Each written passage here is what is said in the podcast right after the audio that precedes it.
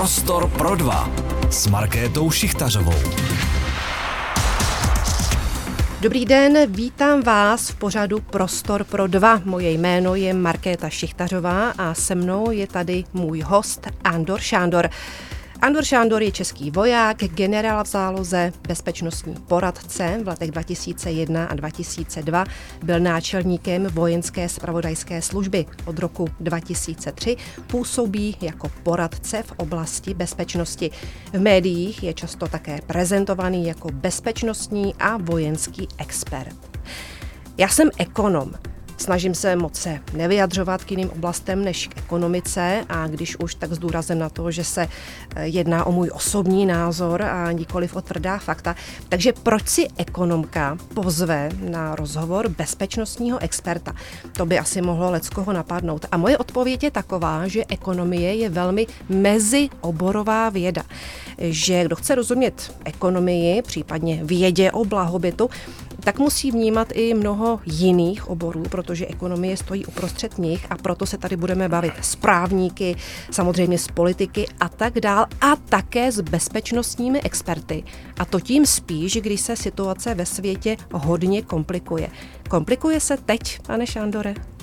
No nepochybně, ještě šestého října tohoto roku jsme si říkali, že tu máme jeden velký konflikt na Ukrajině, ale že Blízký východ je ku podivu velmi klidný. Po té úspěšné americké politice na Blízkém východě ve vztahu, kdy byli schopni dát dohromady Izrael s Bahrajnem, se Spojenými arabskými emiráty, Bidenova vláda šla dál, snažila se dát dohromady Izrael a Saudskou Arábii. A to bylo nepochybně něco velmi, velmi pozitivního.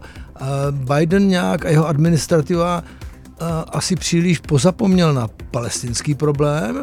Možná, že příliš věřil Netanjahuovi, že to má pod kontrolou. A sedmého října, bohužel ráno, jsme všichni velmi vystřízlivěli a ukázalo se, že Blízký východ je opět pota- potenciálně velkým eh, sudem střelného prachu eh, s nedozírnými následky, pokud by ten konflikt, který vidíme se rozvíjet, se dostal přes hranice Izraele a vtáhnul velké aktéry do té nebezpečné eskalace. Takže vidím, že dneska opravdu budeme mít o čem se bavit. Mluvíme v Prostoru pro dva s Andorem Šándorem. Poslouchejte Prostor pro dva. Dnes s Markétou Šichtařovou. Zdravím vás z Prostoru pro dva. Mým hostem je Andor Šándor a moje jméno je Markéta Šichtařová. Jenom pro odlehčení. Já o vás na Wikipedii našla následující slova, která mě trochu pobavila.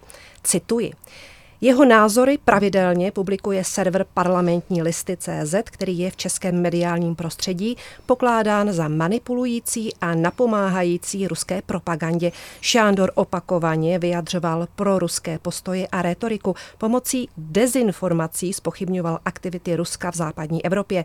Ruského vládce Vladimira Putina se opakovaně zastává a bagatelizuje jeho zločiny se slovy, že Putin není hloupý. Konec citace. Tak mně osobně nepřipadne jako bagatelizování říci o někom, že není hloupý. Mně naopak připadá, že se tomu dotyčnému přiřazuje vyšší míra váhy a nebezpečnosti, že naopak bagatelizování by bylo říci o někom, že hloupý je.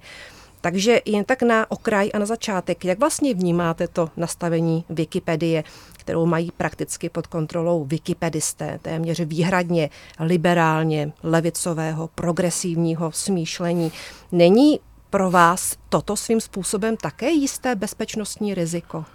Tak, já už jsem dávno přestal věnovat Wikipedii velkou pozornost. Konec konců to, co jste teď přečetla, má svoji vypovídající hodnotu. Já se určitě nebudu snižovat na úroveň, že bych toho, kdo to napsal, nazval hlupákem, který není schopen pochopit to, co v Parlamentních listech a kdokoliv jinde říkám. A pokud jde o tu otázku toho Ruska a, a Ukrajiny, která v tom nějakým způsobem rezonuje, já nemám rád Rusko, nemám rád ruskou zahraniční politiku, odsuzují ruský konflikt na Ukrajině, ale to neznamená, že budu opakovat mainstreamové hlouposti o tom, jak Ukrajina vítězí a jak Rusové prohrávají. Pokud si, jak si sugerujeme tento fakt, tak se musíme v každém případě mýlit, protože bohužel ta situace je taková, že Ukrajina nevyhrává, že tu máme silnou opotřebovávající válku, kterou se obávám, že v této situaci a po sedmého říjnu ještě více, prostě Ukrajina nemůže vyhrát. A to je prostě mi líto, ale abych tady tvrdil, jako řada lidí, kteří vystupují v mainstreamových médiích, už loni říkali, že když to takhle půjde, tak do konce roku Ukrajina osvobodí Krym. Dokonce to říkal i náš pan prezident.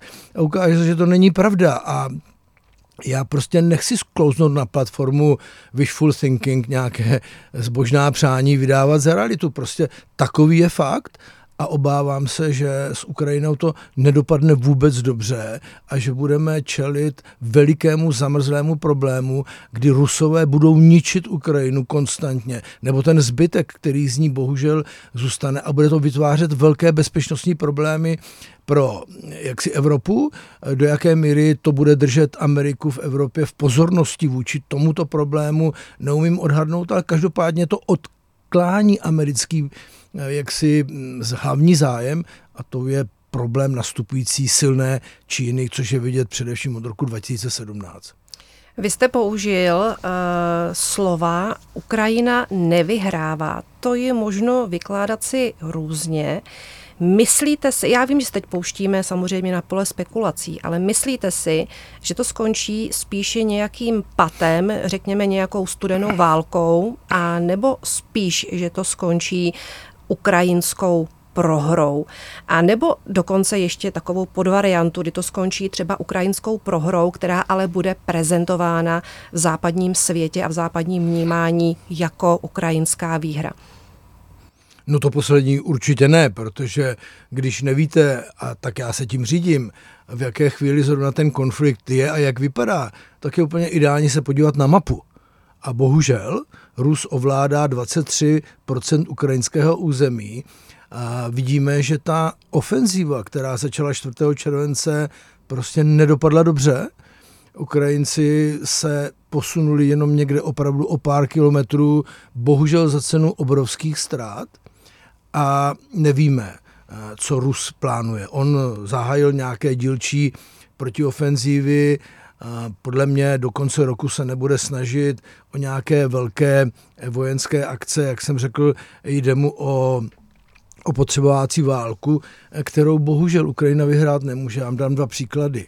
Jestliže máme poměr obyvatel Ruska a Ukrajiny pět ku jedné, jestliže Rus může zmobilizovat tři sta tisíc, pak ještě další sta tisíce lidí do tohoto konfliktu a Ukrajinci mají problém, že by chtěli zhánět i ty, kteří v rámci korupčního prostředí utekli mimo území místo, aby bránili svoji vlastní zemi.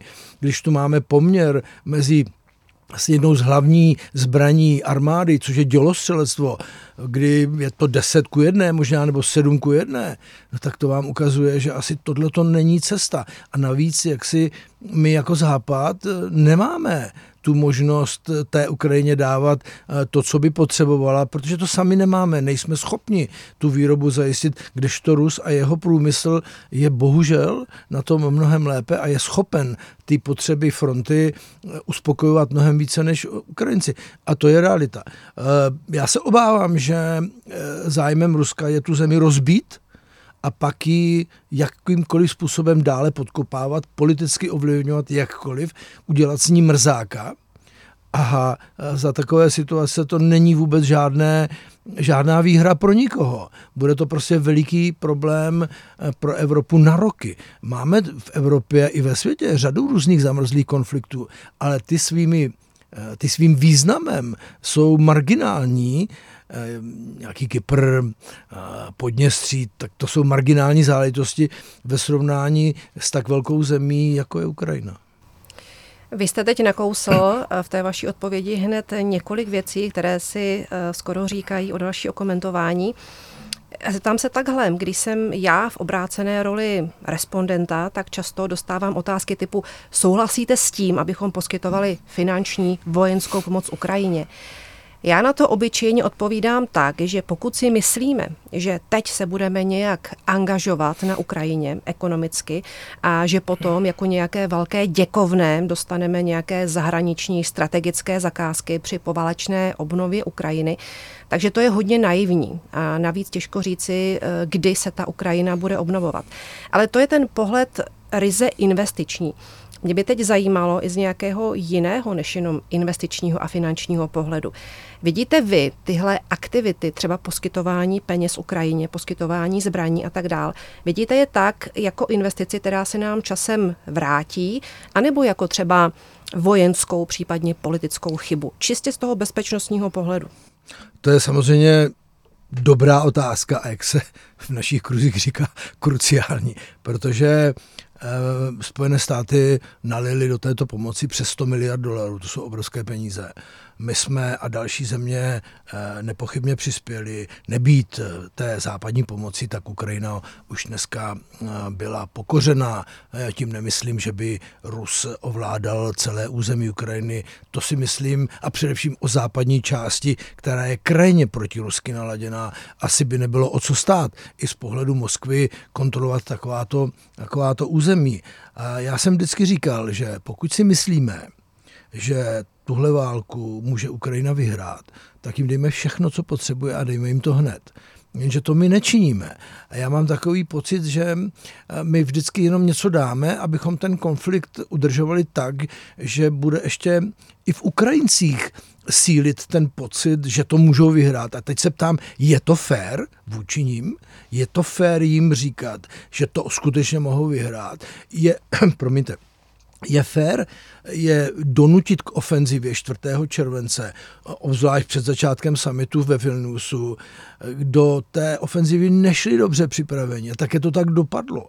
Takže to já si plně nemyslím, jestli je tato politika skutečně dobrá a jestli je opravdu dobře tu Ukrajinu takovýmto způsobem obětovat. Já vím, že řada namítne lidí, že jsme nějaký volači po míru a, a podobně. To, to určitě ne.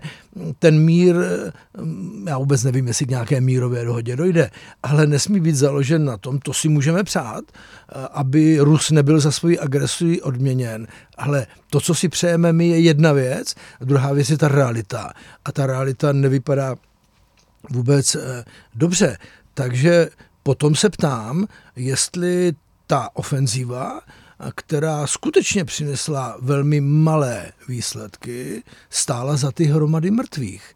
Já opravdu nevím, jestli tohleto je úplně ideální cena při vší úctě k tomu, že Ukrajinci mají právo a povinnost bránit svoji zem, bránit svoje ženy a děti. O tom není pochyb. Ale historie a svět je všechno, jenom ne o pohádkách typu dobra a zla a podobně. Svět je krutý a svět je takový, že to, co nás tuto jednu chvíli zajímá, tak se tomu věnujeme, ale může přijít nějaké jiné téma. A tohle téma my opustíme a věnujeme se něčemu jinému. Konec konců i v té politice Spojených států jsme to viděli. dvacet let angažmá v Afghánistánu a najednou se prostě stáhnou i tak, že v Severoatlantické alianci, a to je velmi pikantní, jak si vůbec netušili, že se Američani už stáhli. Mně teď napadá takový historický příměr. Možná není úplně přesný, ale přesto, když jste mluvil, tak mi vytanul na mysli. Napadla mě situace, kdy začínala druhá světová válka a srovnání dvou zemí.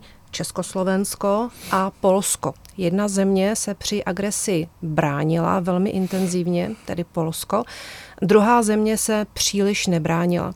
Jedna země to odskákala velkým množstvím mrtvých, ale stejně byla nakonec okupována a byla by poražena, kdyby nedošlo ke spojenecké pomoci. Druhá země čítala mnohem méně mrtvých, ale nakonec dopadla v podstatě stejně. Uh, nevím, jestli ten příklad je úplně přesný v souvislosti s Ukrajinou, ale když to shrnu, to, co vy jste řekl, dá se tomu rozumět, tomu vašemu názoru tak, že jistě je odsouzení hodné chování Ruska, ale bylo by naivní myslet si, že když budeme konflikt jen tak šolichat a přiživovat naší poměrně malou finanční i vojenskou pomocí, takže ho budeme jenom prodlužovat, způsobíme možná větší počet mrtvých a nakonec to stejně dopadne stejně? Já mám pocit, že jste to vyjádřila velmi přesně, takhle jsem to samozřejmě myslel, ale my bychom se měli konečně naučit konfliktům předcházet, ale my jsme tomuhle konfliktu skutečně nepředcházeli. Ono...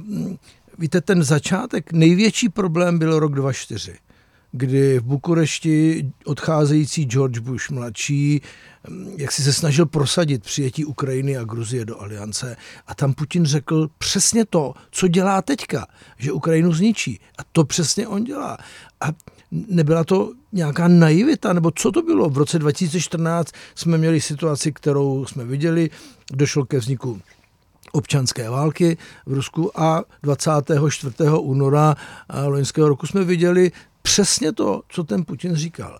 Já chápu, že mohou tu být lidé, kteří se více zabývají nějakými hesly krásnými, že každý má nějaké právo. To je sice pravda, ale historie nám ukazuje, jak to s tím právem na nějaké sebeurčení a, a sebe někam náležení, jak to prostě bývá. Prostě ten silnější, jak si často ty názory mění.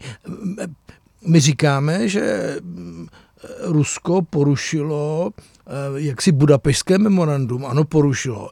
Ale proč neřekneme, že to byla i Ukrajina, která se v tom memorandu zavázala, že bude neutrální zemí a potom si do ústavy vzala členství v Severoatlantické alianci. Kdyby s tím Rusové byli svolni, no tak asi by s tím nebyl problém, ale oni jasně říkali, co udělají. Pardon. A také to dělají.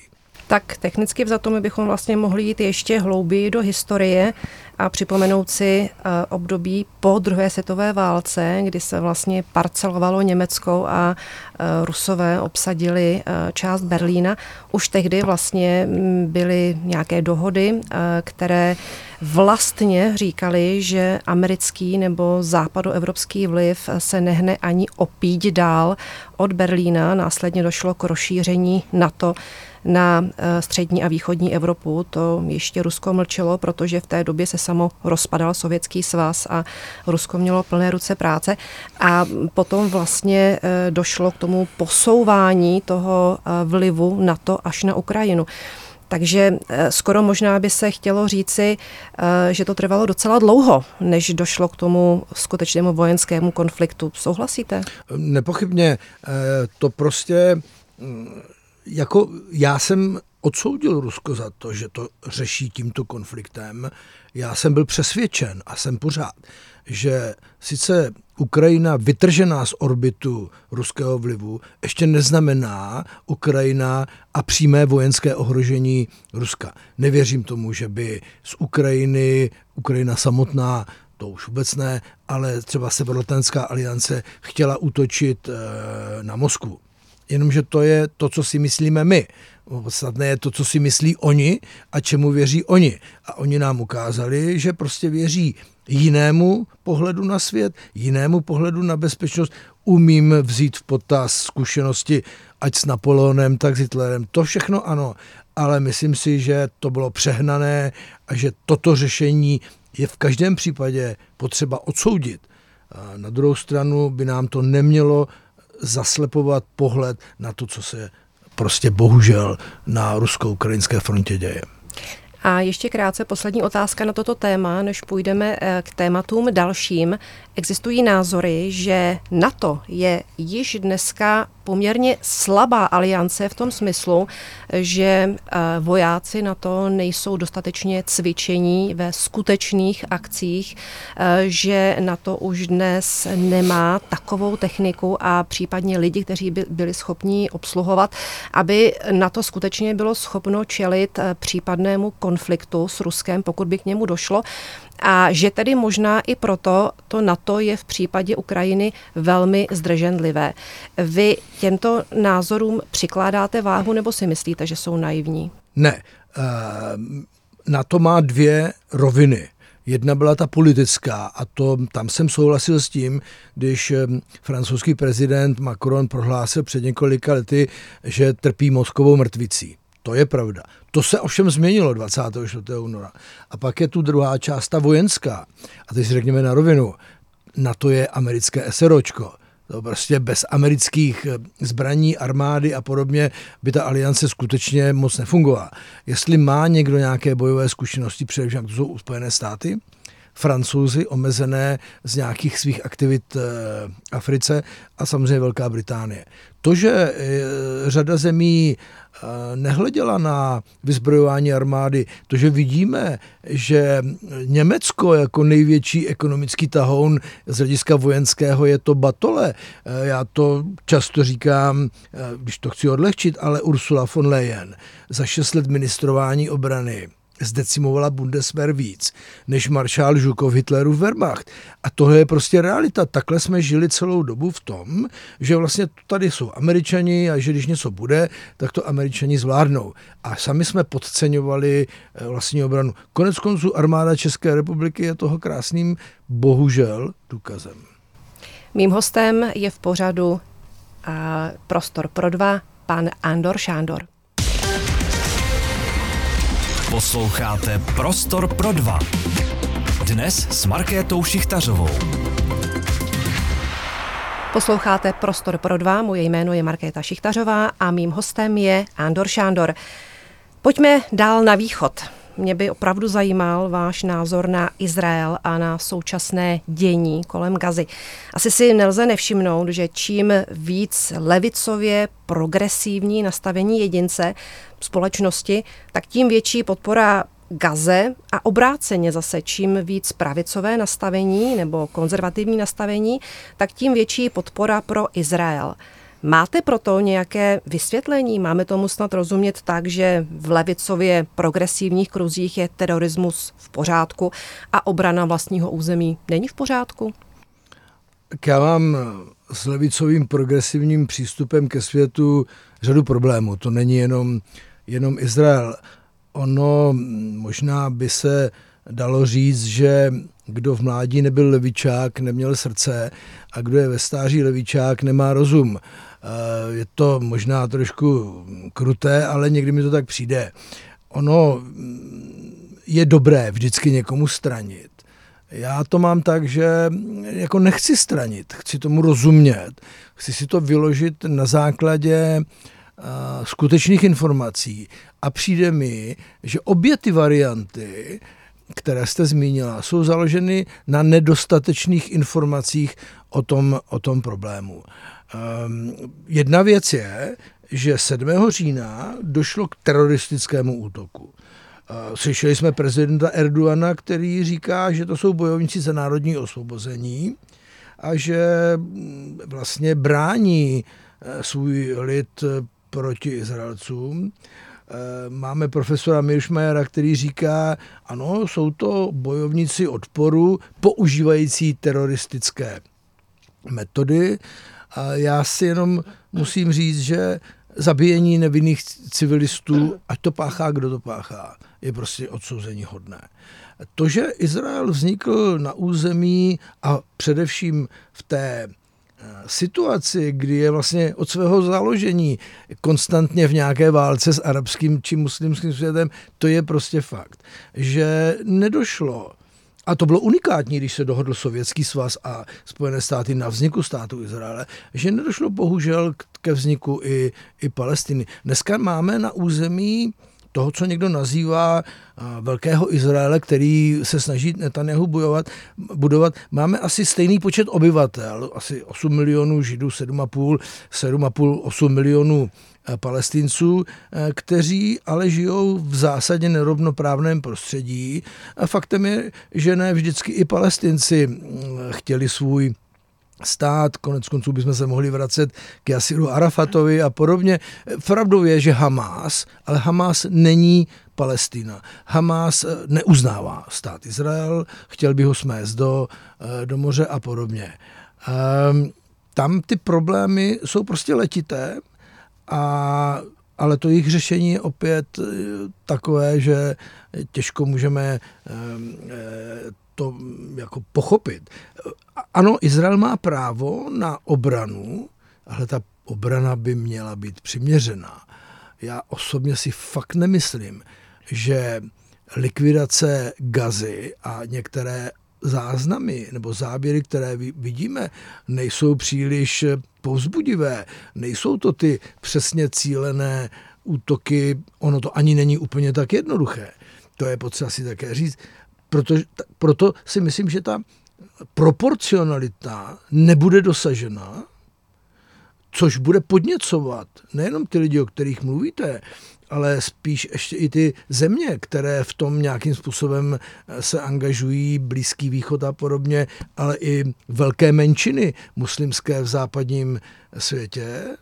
A zároveň Izraelci mohou mít velké ztráty, protože jako kdo si to umí představit, to, to je úplně něco jiného než boj na rusko-ukrajinské frontě, byť tam vidíme také ukázky dobývání Bachmutu a Jidívky a já nevím těch, těch dalších obcí. Proto si myslím, že ta invaze bude mít řadu negativních dopadů, jak pro Izrael, tak samozřejmě z hlediska toho mezinárodně politického. A je otázka, zda to vyřeší tu situaci. Hlavní šéfové Hamásu jsou v pohodě někde v Bahrajnu, v pětihvězdičkových hotelech. Představa, že Izrael vymaže z povrchu světa Hamás, si myslím, že je jako docela naivní. A teď nevíme, co se stane v pásmu Gazy, Promiňte, na západním břehu, jestli tam se ten konflikt přeleje, co udělá Hizballáh v jižním Libanonu a, a dál. Takže mně ten konflikt přijde jako velmi nebezpečný s tím, že je potřeba na něj nazírat komplexně. Ano, Izrael má právo se bránit, ale ta obrana, abychom se někam posunuli, aby jsme nevytvořili předpoklady pro další obrovské problémy, by měla mít trochu proporce. Nezdá se mi, že zatím to, co vidíme, to jsou, je to ta proporcionální obrana nebo útok před, před tím, kdo ho napadl. Tak zase, kdybychom šli dál do historie, vy jste říkal, že ten konflikt je letitý, tak já si troufnu říci, že ten konflikt trvá v podstatě dva tisíce let v takové či oné podobě. Takže ho asi teď v tomto konfliktu rozhodně nevyřešíme. Nicméně nenapomáhá náhodou té neproporcionalitě to, že například Evropská unie poměrně jednostranně podporuje nějakou humanitární pomocí právě území Gazy. Zatímco, když vy říkáte, že tam máslo na hlavě mají obě strany, takže Izrael v tomto případě je tou Evropskou unii upozaďovaný, případně si užívá podpory třeba Spojených států amerických. Není tam právě ta neproporcionalita vidět v tomhletom? Tak dá se to tak určitě, určitě říct.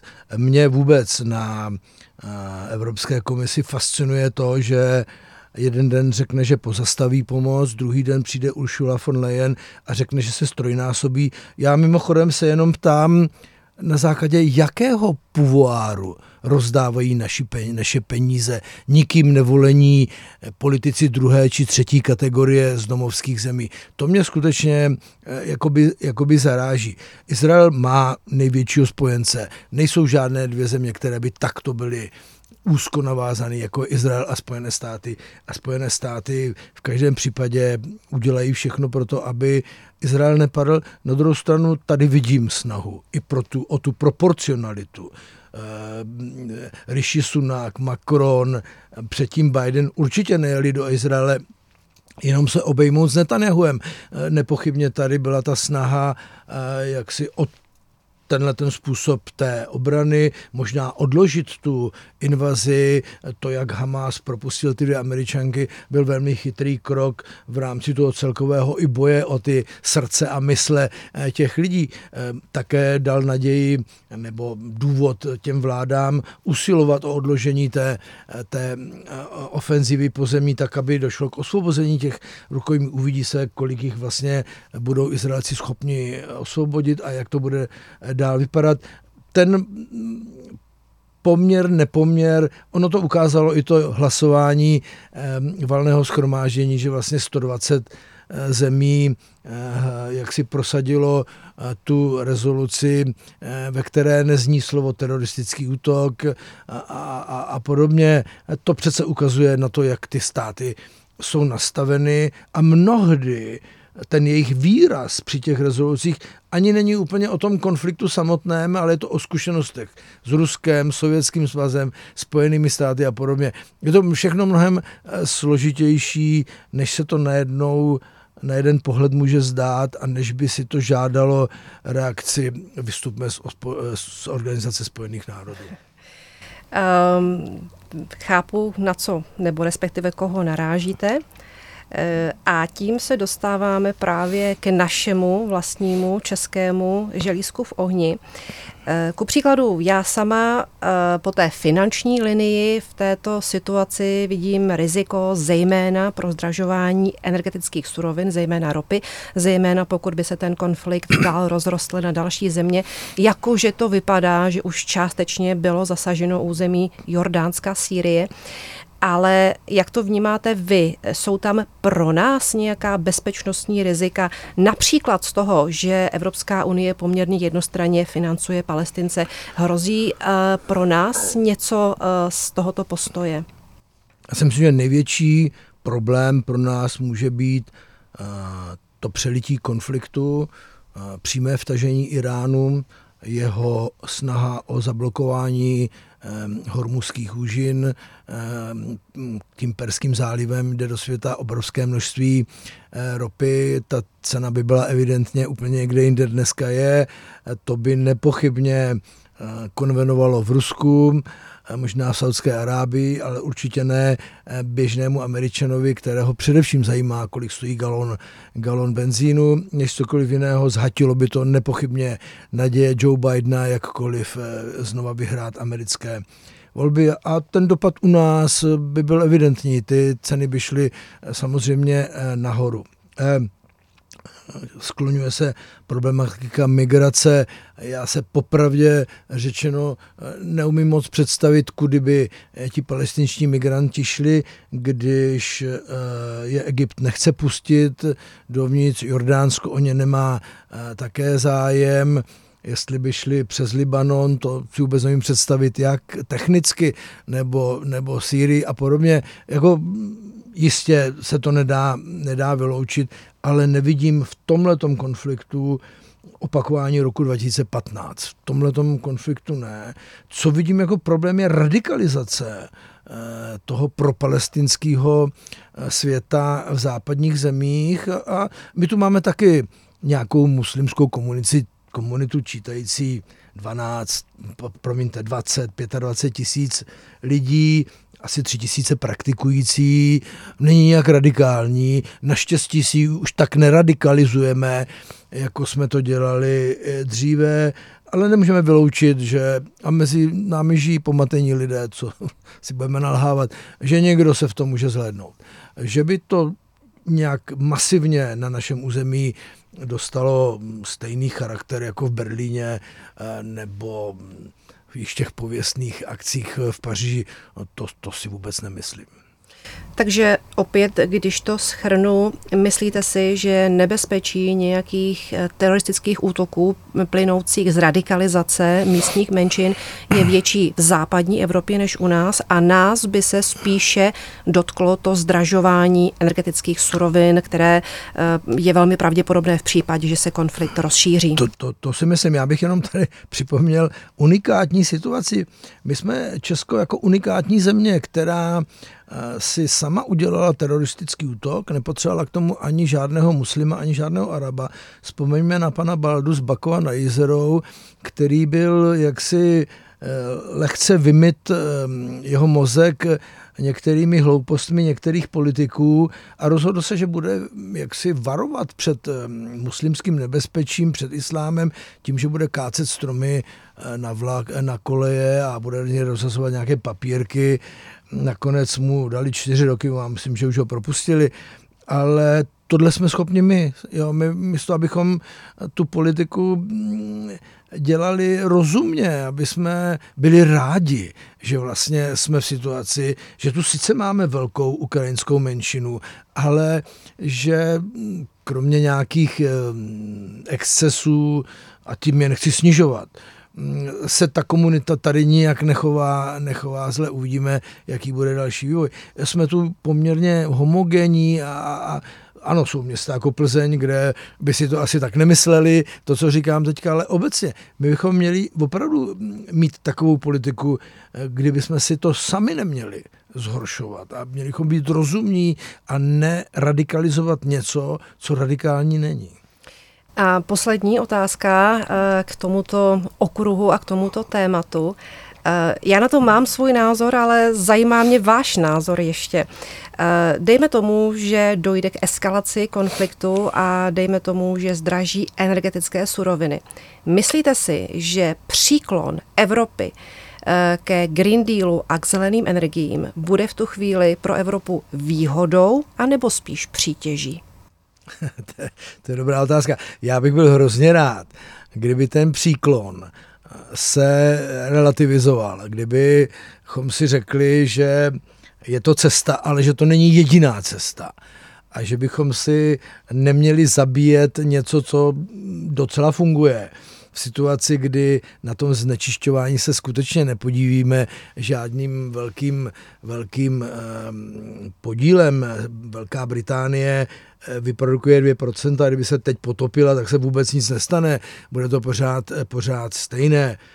Já už fakt nevím, kdo v té Evropě rozhoduje. Fascinuje mě, jak si premiéři stěžují v Evropské radě, že to dělá Evropská komise. Já vlastně nechápu, co tam teda dělají a proč vlastně, jak to takto říct. Jinými slovy, já jsem se nechtěl do tohle úplně množit, protože vlastně nemám křišťálovou kouli. Ale myslím si, že bez ohledu na ten konflikt bychom ten Green Dealový šílený pokus měli přece relativizovat, abychom být rozumní při vší úctě k životnímu prostředí. O tom není vůbec žádných pochyb, protože jsem vždycky říkal, my přece nemáme budovat čističky odpadních vod, že to chce Evropská unie, ale protože to chceme my. Toto, ale ty cesty si myslím by neměly být svazácky aktivistické, tak jak je bohužel zažíváme. Tak já si teď dovolím využít toho luxusu, že mojí profesí není býti moderátorkou a že tedy smím mít i svůj vlastní názor a přidat k tomu tedy to, co já si k tomu myslím, já sama naprosto souhlasím a dovolím si připomenout tady situaci, kdy začala válka na Ukrajině, kdy jsme najednou byli daleko víc odstřiženi od ruského plynu. Tehdy to vlastně bylo tou poslední kapkou, která vyvolala energetickou krizi, která by ovšem nenastala, kdybychom si předtím nepozavírali naše tradiční zdroje energie a naše tradiční například tepelné elektrárny. Takže jakkoliv by se mohlo stát, že ten příklon Evropy k zelenosti by teď mohl být výhodou, tak já si naopak myslím, že energie budou chybět a že právě to zdražení energií v důsledku situace v Izraeli a blízkém okolí bude pro nás v tom případě, kdy k němu dojde, obrovskou energetickou zátěží. Posloucháte Prostor pro dva s Markétou Šichtařovou a Andorem Šándorem. Posloucháte Prostor pro dva. Dnes s Markétou Šichtařovou.